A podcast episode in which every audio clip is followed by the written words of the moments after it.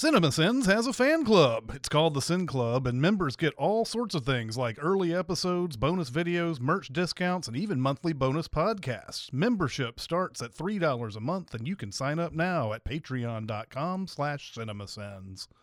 Yeah, well, and it's like Susan, his widow, is like bearing her soul to me, and it's like, oh yeah, go ahead and screw that up. See how that goes. Like, Yeah, no kidding. God.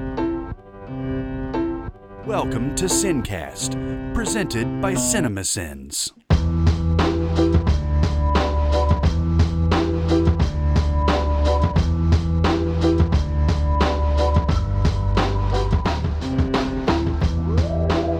All right, everybody, welcome to the Sincast. This is Chris Atkinson from CinemaSins, joined by Barrett Share from CinemaSins Hello. and Jonathan Watkins from CinemaSins. Hello, hello. And today we have a very special guest. It's director Tylor Norwood, who directed the documentary Robin's Wish, which is about Robin Williams and his death. And, uh, you know, um, right off the bat, the thing that that uh, immediately I don't know there there was there was a part of this documentary that sort of made me angry, and that is the media part of it. Um, the the media immediately is like, well, what could it possibly have been?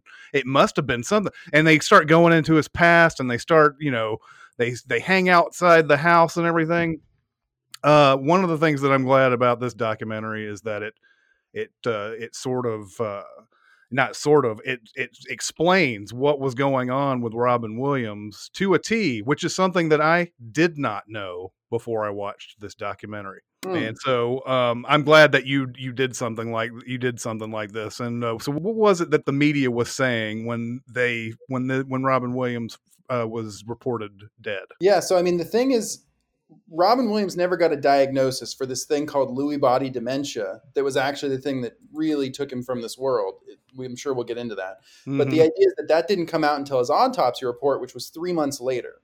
So, unfortunately, what happens in the media is they start saying, you know, well, let's look back at his catalog of things, right? Like, well, he had a divorce. That probably could have been a money issue. Uh, he had substance abuse issues in the past, right? He was in the hotel when uh, Jim Belushi went over, right? Like the idea that, Yeah. like, okay, maybe these things were coming back to haunt him. Maybe that's what we're looking at. And you have sort of people just like guessing, really, like really guessing. There was there was no evidence for any of the things they were saying, but it's you know you got to say something when Robin dies, and that vacuum creates a lot of room for creativity. Unfortunately, Yeah, that's the the thing, right? Because I, I mean, I don't think I ever like got any anything in my head what was def- that was definitive or anything, but I heard all that stuff when this first happened.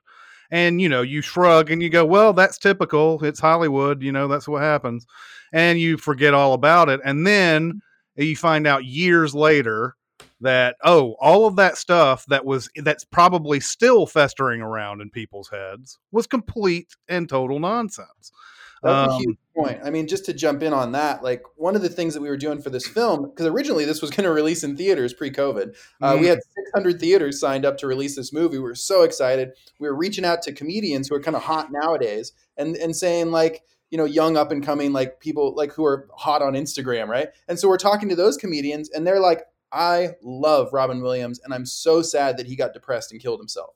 And it was like, whoa, whoa, whoa, Yeah. whoa, like.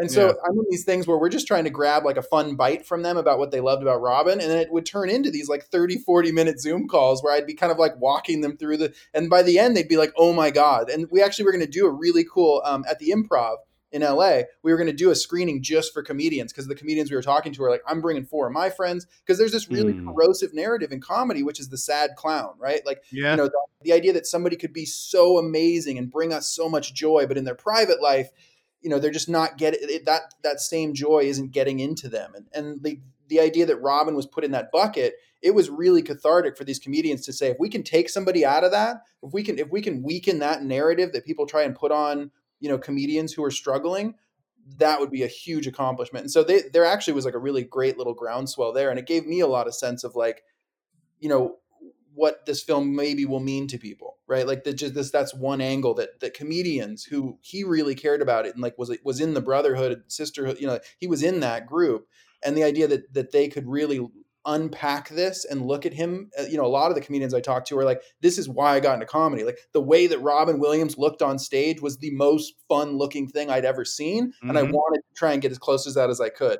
And so the idea that like that that person they were trying to be maybe had this intense dark side that like you know he couldn't handle and ended up ending his life that was a real weight for those people and so the yeah. idea that in in just giving them like you know 10 minutes of explanation they can go oh so he really was Robin Williams and he was fantastic and he and it's like yes yes yes and just to see them kind of go like kind of bounding out of the Zoom call to tell others was like such a cool thing. Yeah, this is a documentary uh uh, definitely doesn't just focus on his death. It focuses on aspects of his life that we we didn't really. I don't think anybody really registered that people weren't who weren't close to him uh, mm. really knew. Um, the the the thing that I took out of this was just how uh, how uh, he, like giving of his time he was for mm. to uh all i mean not i mean the the going to uh injured soldiers uh at, you know uh, you know in the in the hospitals and everything that's one thing but it was just it was everybody. It was it was he would just give his time. He loved people yeah, there hmm. wasn't even room in the uh, in the movie to get to even half the stuff. I mean, the stuff he did for the homeless, right? Like Robin Williams was one of the only actors in Hollywood. I think you know, just the idea that he championed the cause of homelessness and didn't see them as any different. And that when he played that role in the Fisher King of someone who was homeless, like yeah. he really put on that mantle and bringing that that community dignity. And he he always mandated that any movie he was on that there would be homeless people brought onto the production and like given hmm. jobs and skills.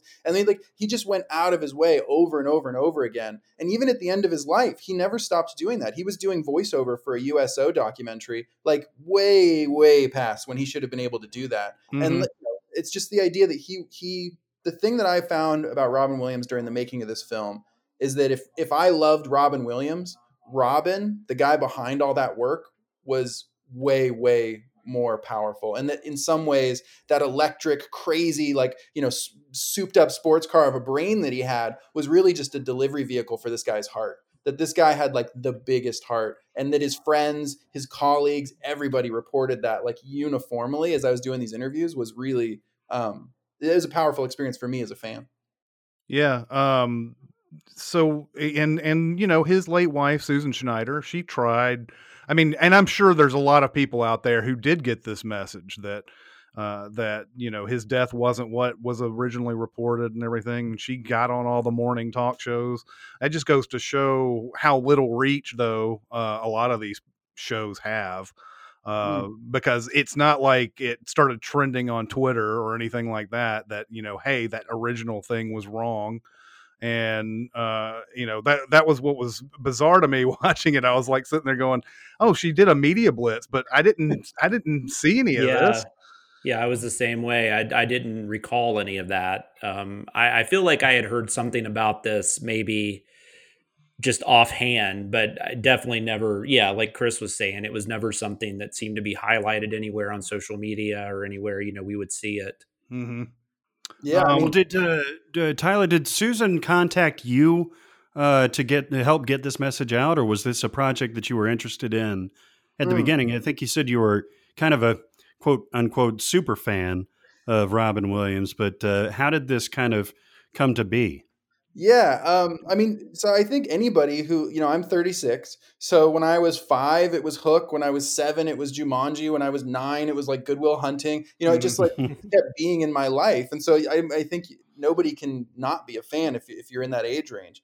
Um, but more than that, so so Susan, his widow, reached out to me and um, through a through a, com- a, common friend, and the friend was like, "Hey, like Robin Williams' widow is going to be calling you about a movie that she wants to do," and I was like, "Okay, wow. this is always a fun day."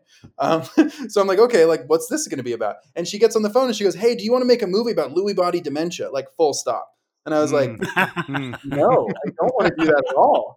And right. I was like, um, you know, and then I kind of had to like pull it all back, all my dreams of what we were going to like, you know. And I was like, you know, Susan, let, let me just like because I don't know where this is coming from. I, I am a fan of Robin. I've never heard this Lewy body dementia thing before. Um, so what I what I would ask you uh, is it's going to be two to three years. Uh, turned out to be like three and a half before we're going to be sitting in a theater watching this movie. Like, what mm. is going to sustain you? Because dry science documentary is not my bag. right? Mm-hmm. And she like, well, actually, you know, it, it's something that me and Robin really struggled with. And I was like, please tell me more. And she then she proceeded to tell me all these stories about what they went through that I'd never heard. Right. Yeah. And I was like, if you'll do that, if you'll go there, um, that's a movie I'll make. Because I immediately, as the gears are turning, realize, okay, so we're gonna untell a story. Because I, like you guys, was like, I had I had I, I, didn't know what exactly happened, but I assumed it had something to do with him just having a really bad night for some reason and like not being able to go forward. And mm-hmm. the idea that this was a complete retelling of that was like, wow, like not only do I have to be a good filmmaker, but I better put my journalist hat on really tight because now uh, retelling a story that's like a that's a big big hurdle to try and jump over especially since you know we could see from evidence that you know if you just go out there and tell people the truth without some real sort of you know direction and slickness and point of view. And if like if you can't figure out some way to package that truth in a way that breaks through what people already think they know if they think they've already heard this before you're going to fall on deaf ears right? Because she went out there and tried that and it didn't really do anything because people are like oh well now which is it? You know is it this or is it that? Uh, you know i, I got to go to work. Right? Like, yeah, yeah. Uh, but like so if we were going to break through that, um, it was going to take it was going to take not only me doing my best film work, but also me doing the best journalistic work I'd ever done, and that that became a challenge I was really excited to take on because it's like, oh, and if I do a good job, then Robin Williams' legacy gets a little bit of shine, like fantastic. Mm-hmm. This is the first that a lot of people are going to hear of Lewy body dementia, um, and uh, from what I can tell, it gets misdiagnosed as Parkinson's most of the time. Is that what I'm hearing? Uh, is that the reason why it's so hard to detect? Yeah, exactly. So the way you can think about it is when when people think like Michael J. Fox, right? You have you have the shaky hand Parkinson's, like because Michael J. Fox is is still pretty with it, right? Like mm-hmm. TV shows with his Parkinson's, and so you're kind of like, how does how does that equate to something that like ruins someone's ability to even put sentences together, or like in having all these? So basically, the way that Parkinson's works is you start with these physical symptoms and it ends with you having these horrible hallucinations like an inability to sleep that basically drives you crazy because right like that's a torture technique not being able to sleep. Mm-hmm. and then the concept that you like lose all your faculties like deep inside the brain so your ability to form sentences your ability to have constructive thought right? So you have these little moments where you're yourself but you really become farther and farther from that until you ultimately like your nervous system shuts down and you die. That's parkinson's right the crazy thing is that lewy body dementia just starts from the other side so you still have the same outcome where your nervous system shuts down, but you start with the with the dementia symptoms. You start with the hallucinations. You start with the lack of sleep. You start with the inability to produce sentences. So by the time Robin gets his Parkinson's diagnosis at the end of his life, he's already traveled through the worst worst parts, right? So yeah he's now at the point where oh his arm his he would he would gladly have his arm shake a little bit if he could if he could get rid of the months and months of torture he's just been through. And so that's that's how you can think about it. So you get a parkinson's diagnosis at the end of lewy body dementia uh, in in parkinson's you essentially will get you know you could get a lewy body dementia uh, thing at the end of that but mostly it's just you know one train going one way one train going the other way. They both are incurable and end in death yeah, that was my that was my question that I kept uh, kept rolling through my head is if if Lewy body is often confused with Parkinson's, uh, you know, why aren't doctors going to uh, do the test for Lewy body while they're at it? But apparently, you have to get to this stage to even exactly. get the Lewy body dementia um, diagnosis, which is uh, it's frightening. It's really frightening, um, and it is really hard to diagnose, right? Like we, like we were doing a um, a little like thing with this for another promotional thing and somebody was like yeah but i saw all those little like slides with the little dots and stuff that were they were clearly lewy body dementia. How come nobody saw that? And it's like well that part requires taking the brain out of the head yeah right?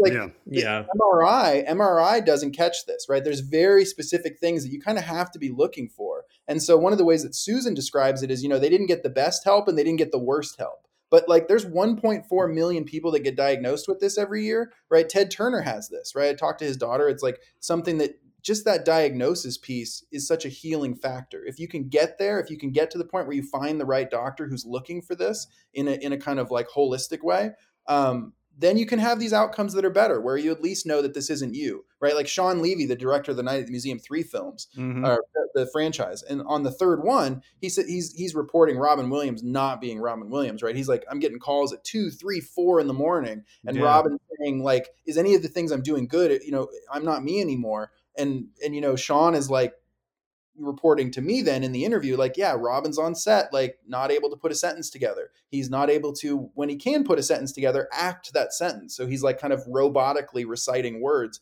And it's like it's just a really it's a really devastating thing for a genius right? Like a guy like robin williams who was definitely smarter than me quicker than me like the idea that a guy like that who loved his brain and so enjoyed being able to play lost all that ability at the end of his life is just such a different story than like, oh, he, you know, he just got bummed out one night and couldn't take it. And I think for fans, that's a really healing experience. That this is a guy who stayed the guy you loved up until the end when a, de- a disease that would have ended in his death probably a month or two later. Um, you know, he just got off the train a little early, but that that's a very different story than somebody who's like just having a bad night and didn't didn't do the work that Robin did do so well, which was going to you know twelve step work and and being doing exercise and talking to a therapist, and you know he did he did do all that work, and it doesn't give him credit um, for that when you just kind of write him off as as a sad clown. Yeah, um, that that was uh, that was a uh, one of your best interviews in the in the movie is Shawn Levy.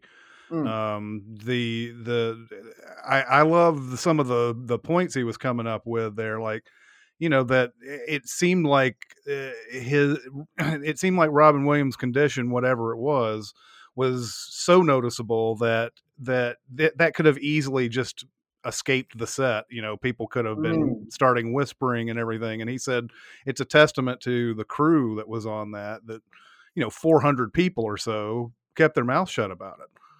Yeah, right. Hollywood has some practice at keeping secrets. you know, like it's for it's for better reasons than this guy was like medically had an issue but you know like if somebody's like you know having some sort of uh, affair or you know like like hollywood it's like you do not speak about stuff off set and i actually i talked um, off the record with his um, body double who who reported similar things to what Shawn was saying, but he was like, I, I can't break this silence. Like you got to talk to Shawn. If Shawn breaks the silence, mm-hmm. then like then it's all good. But like I don't want to be the guy known as you know coming out from behind all that. And so like there is a little bit of like a code on a Hollywood set that like however crazy it gets, if the guy at the top of the at the top of the call sheet, you know Robin Williams is of the world, if that guy has problems, you never say anything. And the yeah. thing that I think is really powerful is that Shawn did say something and David E. Kelley did say something. Um, and it was a big deal for them to do that, right? Like Shawn says, I feel like it's more loyal to share than to keep this secret in the film. And I, I thought that was a really important point. Yeah. How did you get these uh, connections, by the way? You know, David E. Kelley is TV legend at this yeah. point, and Shawn Levy has certainly uh, had his fair share of, of huge Hollywood hits. Uh, I'm, I'm sure you're a connected guy, you know, not in the whole connected guy, connected guy, but like yeah. a Hollywood connected guy. But like, how do you, how do you get these, quote unquote kind of like big uh, names to come and, and, talk about this this kind of thing, their experience towards the end of uh, Robin's life. Well, I hope you've got some filmmakers that watch your show or some aspiring ones because the, the, the advice is uh, I don't have any connections. We wrote numerous letters to all sorts of people. It really this was the thing that was powerful to me, right? Like you get into this point as a filmmaker where you start thinking maybe I can sell this, right? Like maybe I can spin this, maybe I can talk about this in the right way and I can convince someone. The only thing that has ever worked for me in my life to get somebody to do something for me in terms of film is to write a script or make a movie right? So it's like once we had this movie cut in a in a way that didn't include Shawn Levy, but he could clearly see what what part of the story he would be able to add to. That's when he got involved. That's when David. Ah, oh, interesting. Nobody responded to a slick letter. Nobody responded to a call from a friend. They all were like, "If I'm going to break the silence that you don't break in Hollywood, you need to show me exactly how I fit into this movie. And if I feel like it's right and I feel like I'll be supported, then I'll step across the line." But hmm, it was, interesting. It was, it was a dialogue that way. It wasn't. It wasn't anything fancy. Were there were there some interviews that you wanted to get that you couldn't?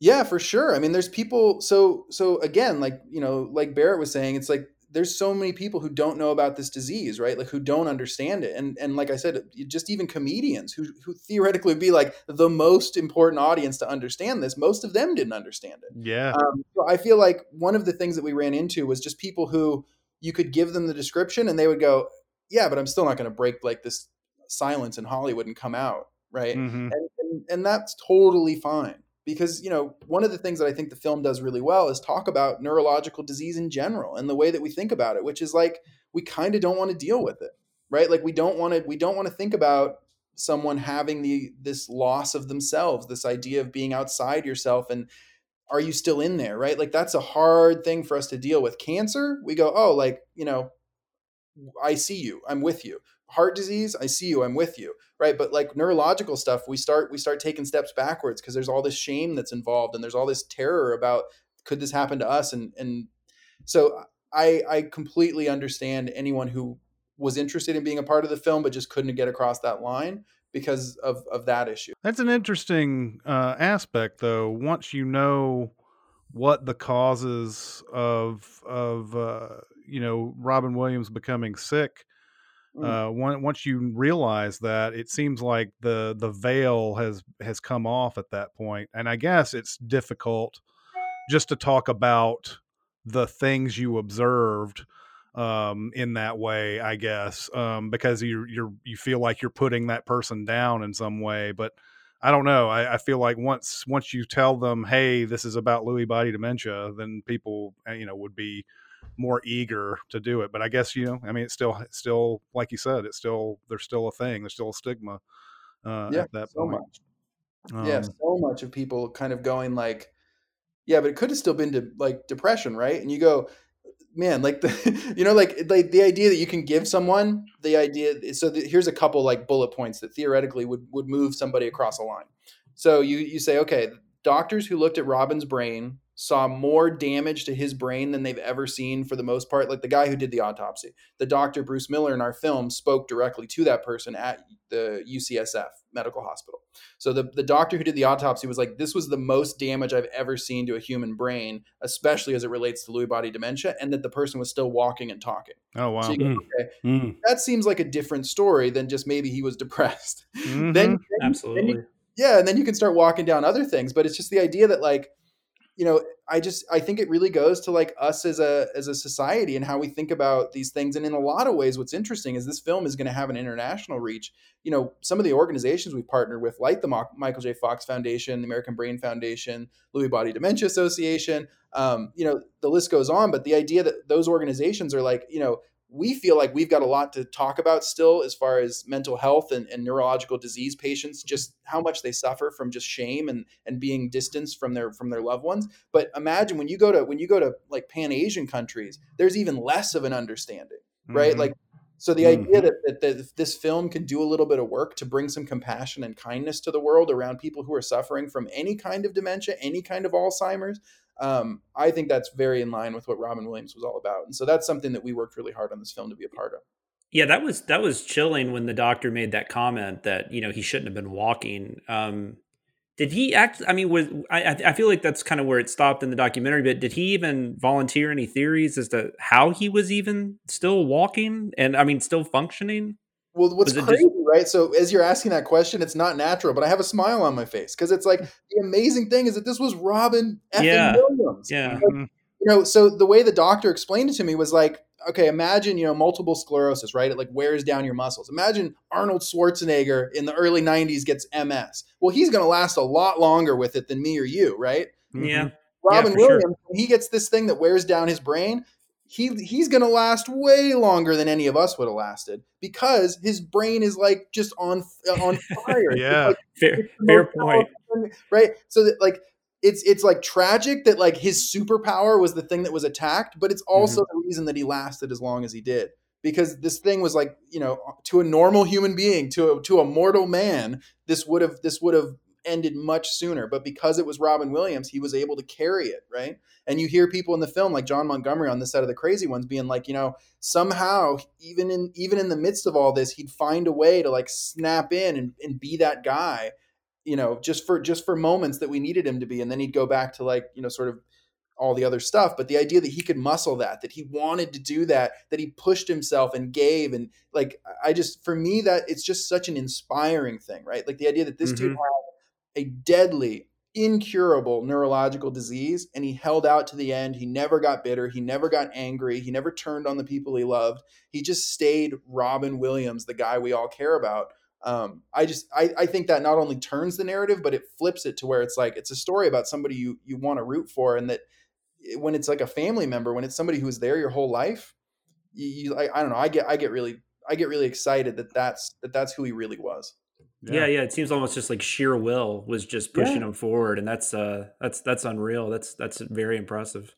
That's how the guy was though, because he yeah. was, was the guy. His his roommate in college, Stanley Wilson's like, you know, Robin, uh, he would do like 20 mile runs every morning. I mean, like he was like this, Crazy. he was one of these guys who like he pushed himself, right? Like bike rides, 80, 80 miles, eh, you know, around here in Marin, like that he had that intensity about him that that was one of the reasons that that like drugs, uh, you know, my it's weird. So this is all Bay Area stuff, but my dad um, actually saw Robin Williams like in the early 80s like hanging out at this place called uh, the Holy City Zoo which was like you know Ellen DeGeneres got her start there and all these people that it's a defunct comedy club like that was out in the Richmond here in San mm-hmm. Francisco mm-hmm.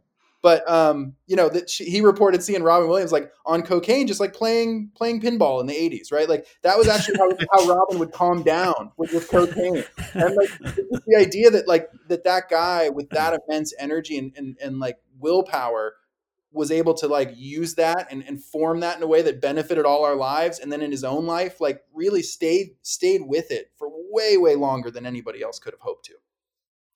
Well you make a beautiful point in the documentary i forget the the neuroscientist that said it but about neuroplasticity in that yes if if the brain is blocked in some way by these alpha synuclein or Lewy bodies they can find a way around it. There's a the rerouting of circuitry, and if you have, you explained it perfectly there. If you have the ability, which he did, to it's it's an apples to oranges comparison, but to improv essentially, right? Your brain is improving a new connection, uh, yeah. a, a, a new route uh, for these uh, these neurons to take, and uh, f- found some way to do this. And you have to believe that his talent as a performer, his brain uh, as a comedian, uh, as an, uh, a performer overall, had to play a role in that. Uh, you know, super neuroplasticity, uh, and and it, it just mu- must have been like a tornado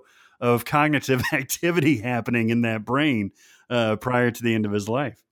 I really love that Barrett. So the way so so the thing that got me really excited about what you just said is the idea of this battle, right? So the way that they used to treat Parkinson's when it when they first were understanding what it was is they'd actually go into your brain, isolate where the Parkinson's was and cut it out, right? Like and then you know and then the Parkinson's would find ways to kind of get back and, and they could never get it all the way out but it was this that was their best treatment in the early days was actually cutting it out of your brain but it would mm. it would find a way as your brain was healing it would find a way around and and get back in and start again and then they'd have to cut that out and so the idea with robin is the idea that like the lewy body dementia was like trying to take away parts of him right like cutting these little places out of his brain like because they turn off that functionality here and they turn it off over here but that robin's like resilience and his and his neuroplasticity was fighting just as fa- as hard to like rebuild those connections and remake them and yet like that was really happening for him for the last year and a half of his life and and the idea that he lasted that long was because his ability to hold up his ability to fight that and re remake new pathways in his brain was so strong um, mm. that's a cool imagery for me you just put that in my head that's great the one of the uh, the great uh, lines you have captured in this is a doctor saying that there is no difference between your typical mental health issue mm. and your uh, and the disease uh, you know the the brains of the disease that eh, the disease of the brain that we uh, we you know we like you know Parkinson's and Lewy body and all this that is something I had never heard before I don't think um, uh, and and I'm glad that this was somehow captured in here because it's i'm glad that somebody is making no distinction whatsoever and saying these are all the same thing. That's a great point okay so this is this this is an awesome podcast point right? We're, we're 30 minutes in and now we're hitting on like fragile humanity right? Like the concept to me that this film really gets it at the core of it it's that we're all fragile that this could have happened to any of us and that we have these scientists in the film kind of shockingly to me as i'm sitting there realizing it and like like you're like because you, we're just these computers right? And we're trying to process in, incoming information and then spit out things to like maybe adjust the world in the way we'd like it to be and so so the scientist is telling me yeah you know basically it's all brain circuitry so like you know if you if you stub your toe and it hurts or if your brain stops working or if your heart palpitates in the wrong way that's all just brain circuitry. Though all those things mm-hmm. are managed like everything that we refer to as us is just connections in the brain. And you start and you start going oh my gosh like wait, where am I in my head? And and and like where is the seat of my consciousness? And, you get into this kind of thing of like, it's so fragile. It's just a lump of jello. Is that's everything that you are. Mm-hmm. And that like anything can happen to it, especially something like Lewy body dementia, which affects 1.4 million people a year. And those are the ones that got diagnosed. It's probably a much higher number than that. So the idea that like just the fragility of humanity and the idea that as we all walk this sort of tightrope of just existing, that like Robin was doing it at the level he was doing it at, um, but was just as susceptible, was just as human as all of us. That was that was something that I mean, I, I still kind of can sit back and go, man, like wow, like you know, just how easily it would be for us all to Mm. to fall the same way because we don't have any special you know armor we don't have any special like defense against like whatever it's like we're just we're just hunks of you know meat that are trying to I mean, it's really like when a doctor breaks it down that way, you, you can't really refute it. And you're like, oh my god, like I don't Yeah. like to think about it, but it's true. Some of us are hunkier than others. Exactly. Like some hunks of beef. a um a a a quiet uh well i guess he's not quiet but uh, it seems like an unassuming hero of this movie is susan schneider Mm. uh who uh you know it was a, i think it's a testament to what kind of relationship is portrayed uh in this i i just first i i had forgotten that robin williams had two other marriages before this Mm. uh, it, it felt like they had been together uh from the start that's how Yeah.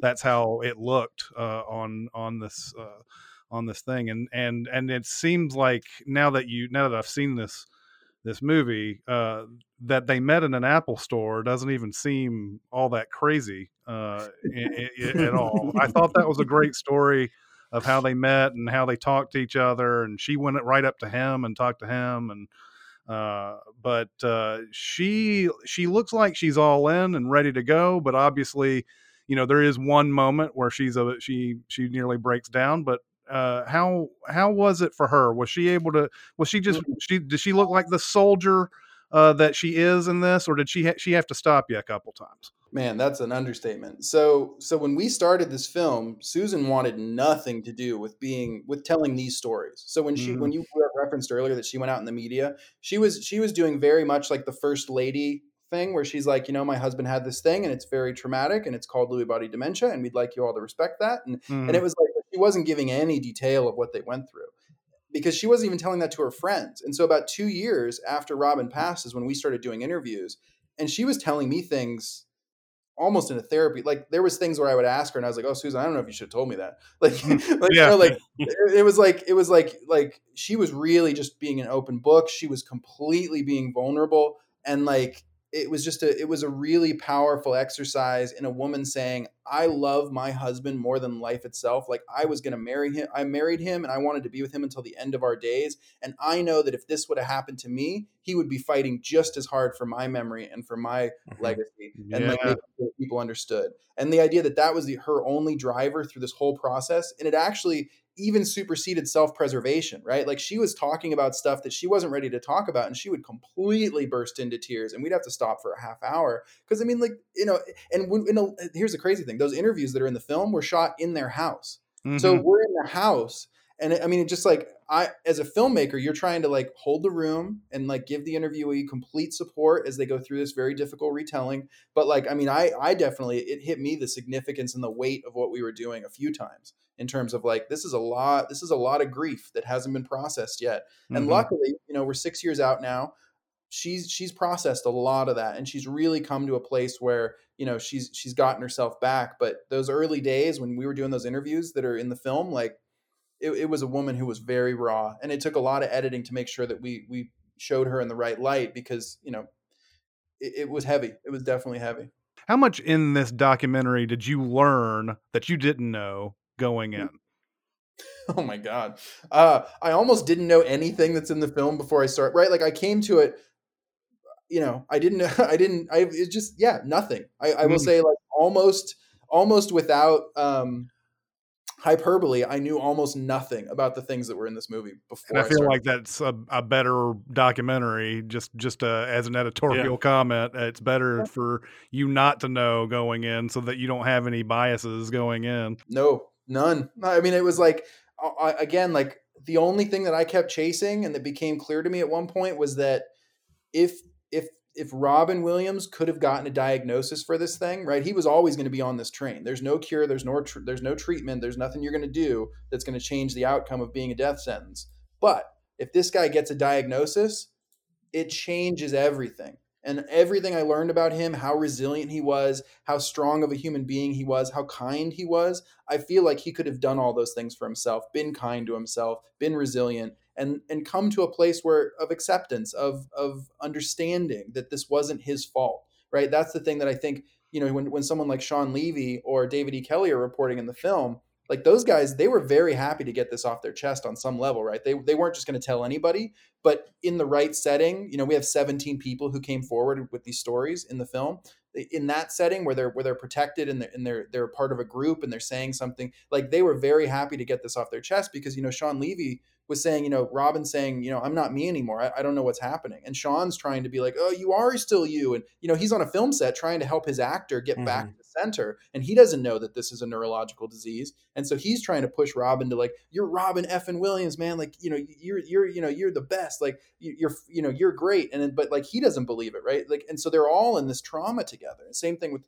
you know, David E. Kelley they were shooting a scene for the crazy ones and they end up in this kind of like they're in a church filming the scene in an actual church which is like you couldn't you couldn't be create like of a weirder setting but they're actually in a church and then they go into sort of like the area where the priest kind of hangs out so that Robin can relax while they're setting up the next shot and him and David E. Kelley are sitting there who've raised kids together right like these guys have known each other for a long time and and Robin's breaking down and David E. Kelley has to sit with him and, and walk him through it and talk about it and hold that space and you know david e. Kelley and Shawn Levy and the other people in this film all sort of suffered with that alone in a way. And so the idea that they could bring that forward in this film and share that and have it be towards something positive that sets the record straight and gives robin's legacy you know that little bit of shine that it deserves of, of like whatever you thought before wasn't true um, i really think that was a healing experience not only for susan but just all 17 of the people who were able to come forward and not have to hold these secrets anymore.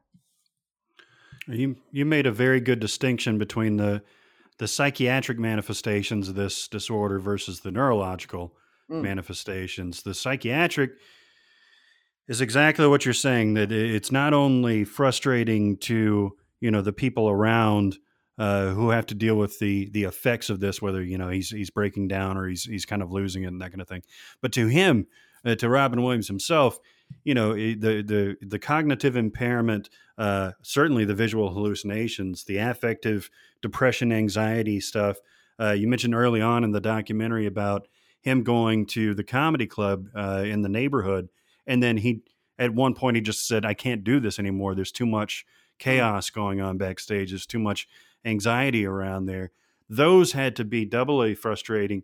Uh, if you've ever dealt, dealt with anxiety, it's hard enough on its own, but then that impedes your career or, or your what you love doing. It's it's the the worst part. And, and as you said, the the the, the Lewy body dementia works in the inverse way of the Parkinson's, where these psychiatric manifestations go first, and so you're just kind of like in this uh, this loop where you're questioning reality and you're questioning uh, why you can't do what you used to be able to do and then you've got you know the the the the, the affectations of a, the, the the cast and crew around you. It it absolutely is portrayed in the perfect way in this documentary. I'm not blowing smoke here, uh, but but the way that you sequentially put this together made a lot of sense, both in layman's terms and sci- uh, scientific terms, and in humanistic terms. You see how this guy went to where from where he was to where he ended up.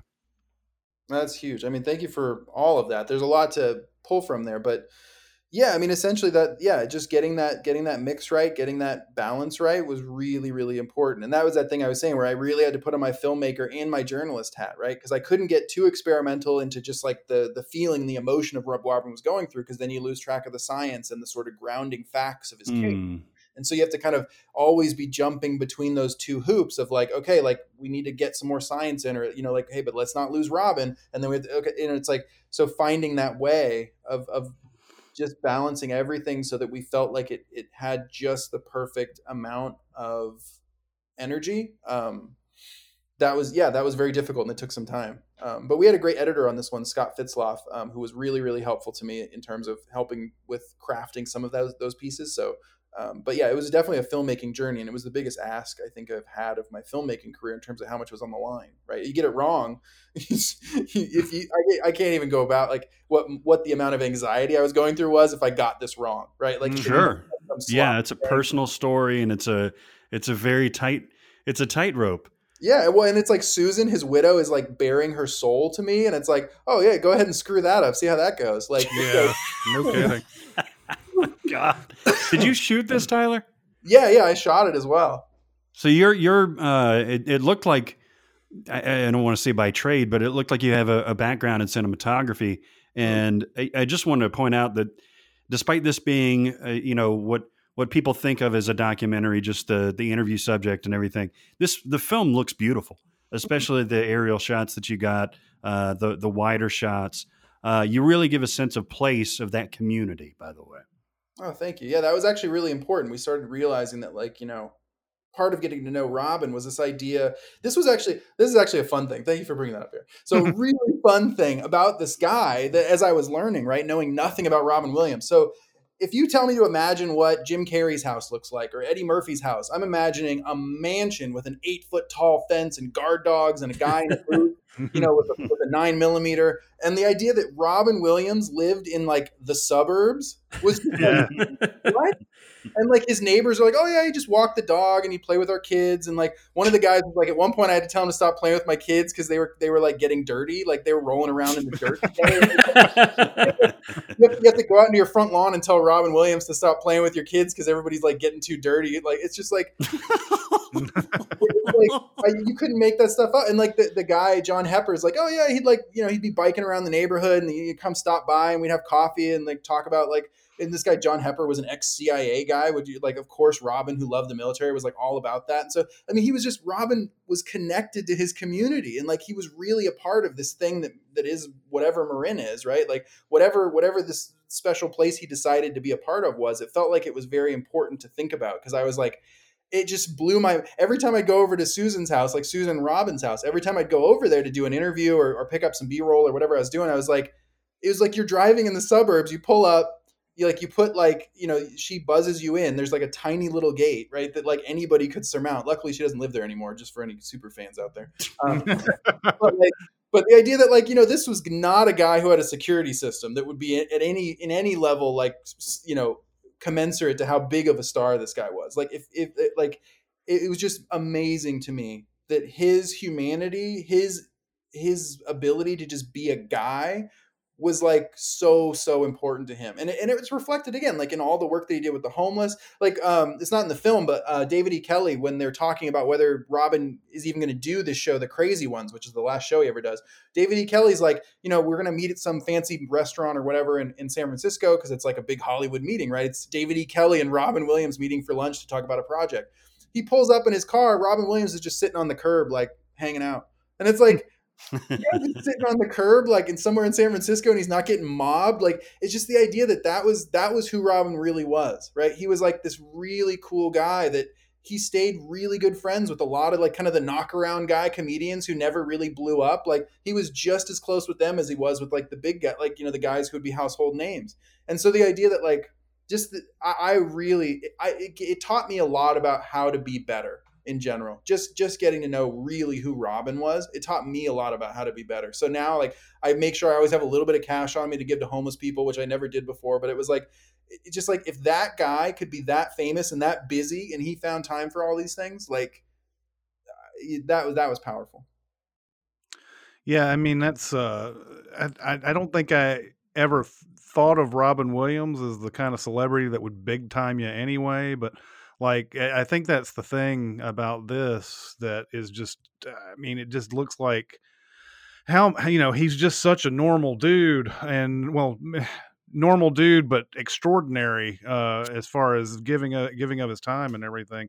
Um I, i'm just i think that's sort of why um when he when it when he was when the news of his death came out there were so many people who were like that that that really impacted them uh, you know, like it was easy for a while there during during the uh, during that era because Robin Williams wasn't coming out with the best of movies and the best of Mhm. uh, things, and it was easy to kind of bag on him uh, because uh, he wasn't in those in in the stuff that that kind of made him famous and everything. And um, but but it everybody just shut that up once he died. It wasn't there wasn't anything like extra to the whole thing. I, I Hmm. it, it just kind of goes to show that you know you know that I, I believe everybody sort of in their heart knew what kind of man that man he was uh, even if they didn't really realize it they knew he'd gone to do uso shows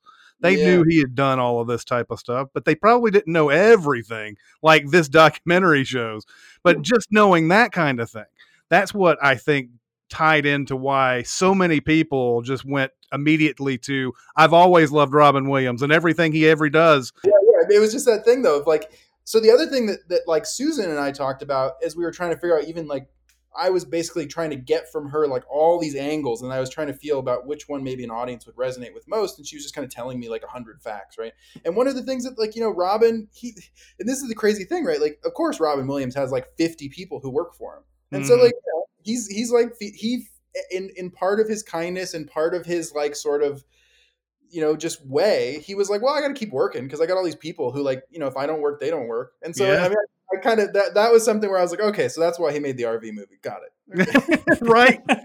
Yeah. Yeah. hey, that had JoJo in it. That's right. That's right. That was Barry Sonnenfeld too, wasn't it? I think. I'm sure. Oh, I mean, yeah. he, didn't, he didn't work with untalented people, but it was, just, you know, some of the things he did for money. And like, I think he was pretty candid about that, even in doing the PR for those movies. He was like, yeah, you know. like- That's awesome. um that now this might this might have been out of necessity and everything but you know i i think a lot of people might expect when they when they watch this to have you know one of those things that documentaries always do where there's a montage of his greatest hits you know it's mork and mindy it's mrs doubtfire it's good morning vietnam dead poet society so on and so forth. Um and now you may have not been able to get the footage but i do think that it services this documentary pretty well that you didn't, even if you may have tried, uh, because uh, it it feels more about his human side than than the uh, acting and everything else. I think the movie sort of uh, trusts that you've seen all of these things and that you don't Mhm. need a a hit list. But that said, did you try to, to did you want to uh, get more movie footage in there? You have a lot of behind the scenes stuff in here, and you have a Dead Poet Society clip. Uh, Yeah. But did you want more? you know what like it, i really didn't and that's the crazy thing because and I, got- I gotta say if you don't know who robin williams is this isn't a movie for you like and it's like it hates you hate to include an audience, but like man like if you have if you're not hip like I, I I can't educate you about who Robin was if you didn't see any movies beforehand. Like, you know, maybe I'll maybe I'll make a little packet of like, please watch like these twelve movies and then watch our documentary. Um, but like, no, it's like you know we really bias towards. So here's my big guiding light, right? It was like one, if this guy would have had a diagnosis, everything changes. Nobody has this conflicted feeling about Robin, and everybody understands that this guy was a hero, right? That's number one. Mm-hmm. Number two is the idea that like Robin Williams, the guy who made all this work, like the guy who was in all these movies, that that I really wanted to get to Robin. Like this guy Robin. And and and he was very hard to pin down. Like he he rarely shows up in interviews. He's always being Robin Williams, which is a gift to us, but it's like trying to find Robin. Um, and that was the reason that that we showed the dead poet thing is because the dead poet clip isn't about the movie. It's actually about the idea that he snuck a line in there to one of his Mhm. college friends, like his college best his best friend since college, Stanley Wilson. Sneaks a line in there to reference his buddy, and I just thought that was just like what a beautiful guy. Like he's just like looking for like little things. And as they're at the big premiere and all the heads of Disney are around or whatever, like Robin's like giggling because he knows this moment's going to come up where his buddy's going to catch that he gave him a shout out in like this incredible film. And then like, and then you know his friend is sitting there being like, and tears are coming down my face. You know he's he's responding like it, like the idea that like Robin just did little things like that for his friends that he loved. And and then we do have a big thing from behind the scenes at the Genie because Stanley Wilson was also there for the Aladdin recordings. And mm-hmm. like that was just foundationally, I mean, that was the one that was the one like let's just give let's just give Robin Williams a second here because I had no Yeah. clue that like he came up with all that stuff. Like he was sitting there for two nine hour days just going like off the top of his head, and then he'd go, no, no, hold on, I got, I got a better idea. Let me do it again. Uh, okay, uh, let me try that one more time. And like, in the director and the people in the booth are just like they're just watching the levels, you know, like they're letting they're letting Robin do whatever he does, and like, and at the end of it, we get the genie, right, which is like one of the great characters in cinema history, and you know, Robin Williams just created that, and it, like Mhm. that for me was one of those things where if you want to understand that this guy was a genius, like look no further. Yeah. Yeah, that was really cool to see. That almost made me more irritated that uh, you know Disney tried to screw him uh, so badly uh, out of getting paid for Yeah. that performance. He had all these like rules, and they kind of broke the rules, but then they gave him like a Picasso, which I thought was just like, is, is that what's happening? Like people are just giving. I don't think I knew about the Picasso. That's no, I didn't hear that either. Oh my gosh! Um, I love that you guys included the the uh, the the troop stuff though. The Yeah, one of the so best cool. moments in there was when uh, I guess the the soldier that uh, had just literally lost his girlfriend because she was you know just too freaked out by the whole situation and just the idea that Robin would go in there and you know share his own stuff and his own fears um, to try to you know try to help these people as best he could uh, was just unreal. Uh, I you know I don't you know I just like you said you know it's just crazy to think about if you you know somebody as busy as him and somebody who had as much going on as he did and he made time for things like that and you know uh we complain about the silliest things you know like that we don't have time for so Well, it sounds like he would have made an excellent therapist. To be yeah honest yeah with for sure not to not to like subvert the Good Will Hunting stereotype, but like you know, I mean, if somebody talks to you about your fear, and I guess this is informative of the the title, right? The Robin's Wish is about Yes. um, uh, not having any fear uh, and breaking it down to that level, which is such a comforting thought, Mm. right? It, it, it just further. takes I away. think, I think Robin everything. goes further than that because what he says is is to like kind of act in spite of fear, right? Like there's a great quote about that being sort of the definition of bravery is not the lack of fear, but actually to act in spite of fear. Um, Mm. I think that was something that he really lived, and I, I think you're referencing that. So, um, yeah, that was a great thing, Jonathan. One, one of the things it brings to mind is this idea that you know Susan, in in going through these really difficult interviews, was looking for some way to reconnect with her husband after we'd be done filming, and like, and so she would just sort of like kind of think about him or look at some little thing in the house that was theirs that like would bring her happiness. And they had so many cute little things that were just them. Like they had little like Robin collected action figures because of course he's just like this big kid, and like one of the things he had was these custom done like battle robots that had like spray painted across the chest of each of them like Robin and the other one had Susan and they were like you know like kind of in this like glass dome and you were just like what is this guy? like this is the weirdest dude but um but so one of these times that we did one of these interviews Susan was looking for some way to connect with Robin and she was like you know I haven't been to a, she tells me later uh, she's like you know I hadn't gone into his bedside table before and you know after this interview she was like I just needed something so she went into his bedside table for the first time and very private space right and Yeah. she opens uh, this book that was there, which was his AA book, his 12 step book, um, which was a hugely important book to him because his sobriety was one of the things Mhm. I would see that was maybe his most like it was incredibly important to him being able to be there for all of us, and he took it very, very seriously. Um, so in that book, she's like, "Oh, well, maybe I'll find something scribbled in the margins, like a funny little quote or like whatever, like just something that's him, right, in his handwriting." So, the, so she opens the book. The first blank page that's in every book, this big blank page, he's written in big letters. I just want to help people be less afraid, and he signs it or he dates it, and it's like, for me, as a fan, it gets to this place of like, that's who this guy was, right? Mhm. This that that we we photograph that um, that book in the film to share it with the world, which is fantastic. But it's like this was a thing Robin never intended anyone to read. It was in his bedside table and it was in a book that he was never going to give to anyone, right? And the idea that it was just his little prayer at night one night to the to the universe that like I want to be present, I want to show up for people and I want to help people be less afraid.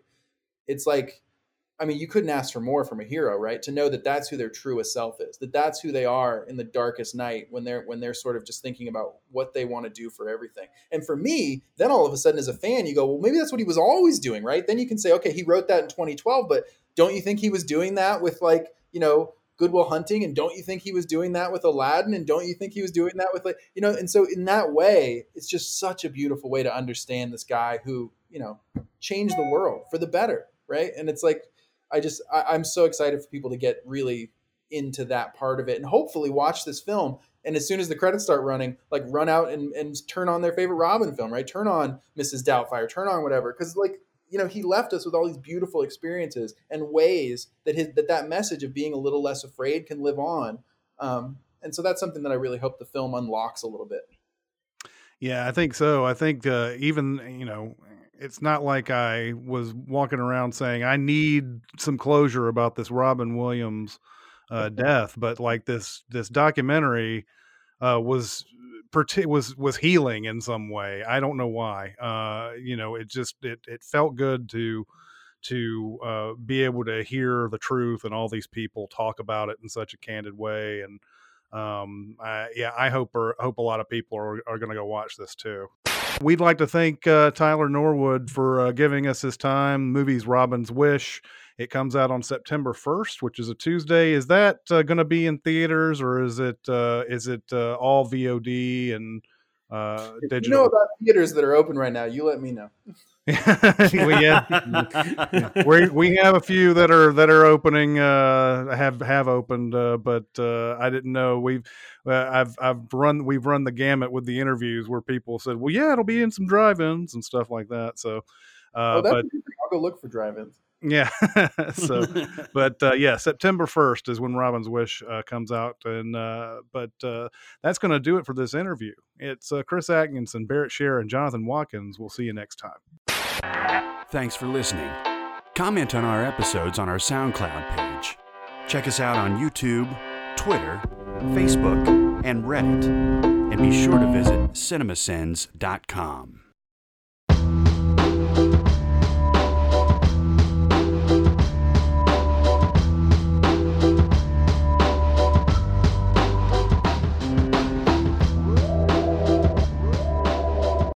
All right, guys. You know what? You want to join the Sin Club? This is this is how you do this. You need to get on Patreon and go to patreon.com slash cinemasins because you can get stuff early. You can get uh, you know, you can get videos early, you can get podcasts early. There's even some tiers where you can get a bonus video that nobody else gets to see. There's uh two bonus podcasts. Uh like recently, what did we do? We did uh, Overlord for a, for a Sins video. Uh, we did a couple of podcasts. Question was uh, asked, "What movie from your childhood could you not watch again?" Uh, so on and so forth. On CinemaSins, we uh, answered questions that uh, had been lingering, and we went ahead and asked, answered those and everything. So get on, get on our Patreon and take a look at the tiers and see what's what's uh, what's best for you. These are just sort of our thank you to all of our members and everything that we're we're giving this extra content and um, there's even stuff like uh, you can choose bo- uh, podcast topics you can uh, get discounts on merch uh, we give you some handwritten notes there's uh, uh, there's some discounts on fan events there's all sorts of little things that you can you can get into from membership. So so go to patreon.com slash cinemasins and check it out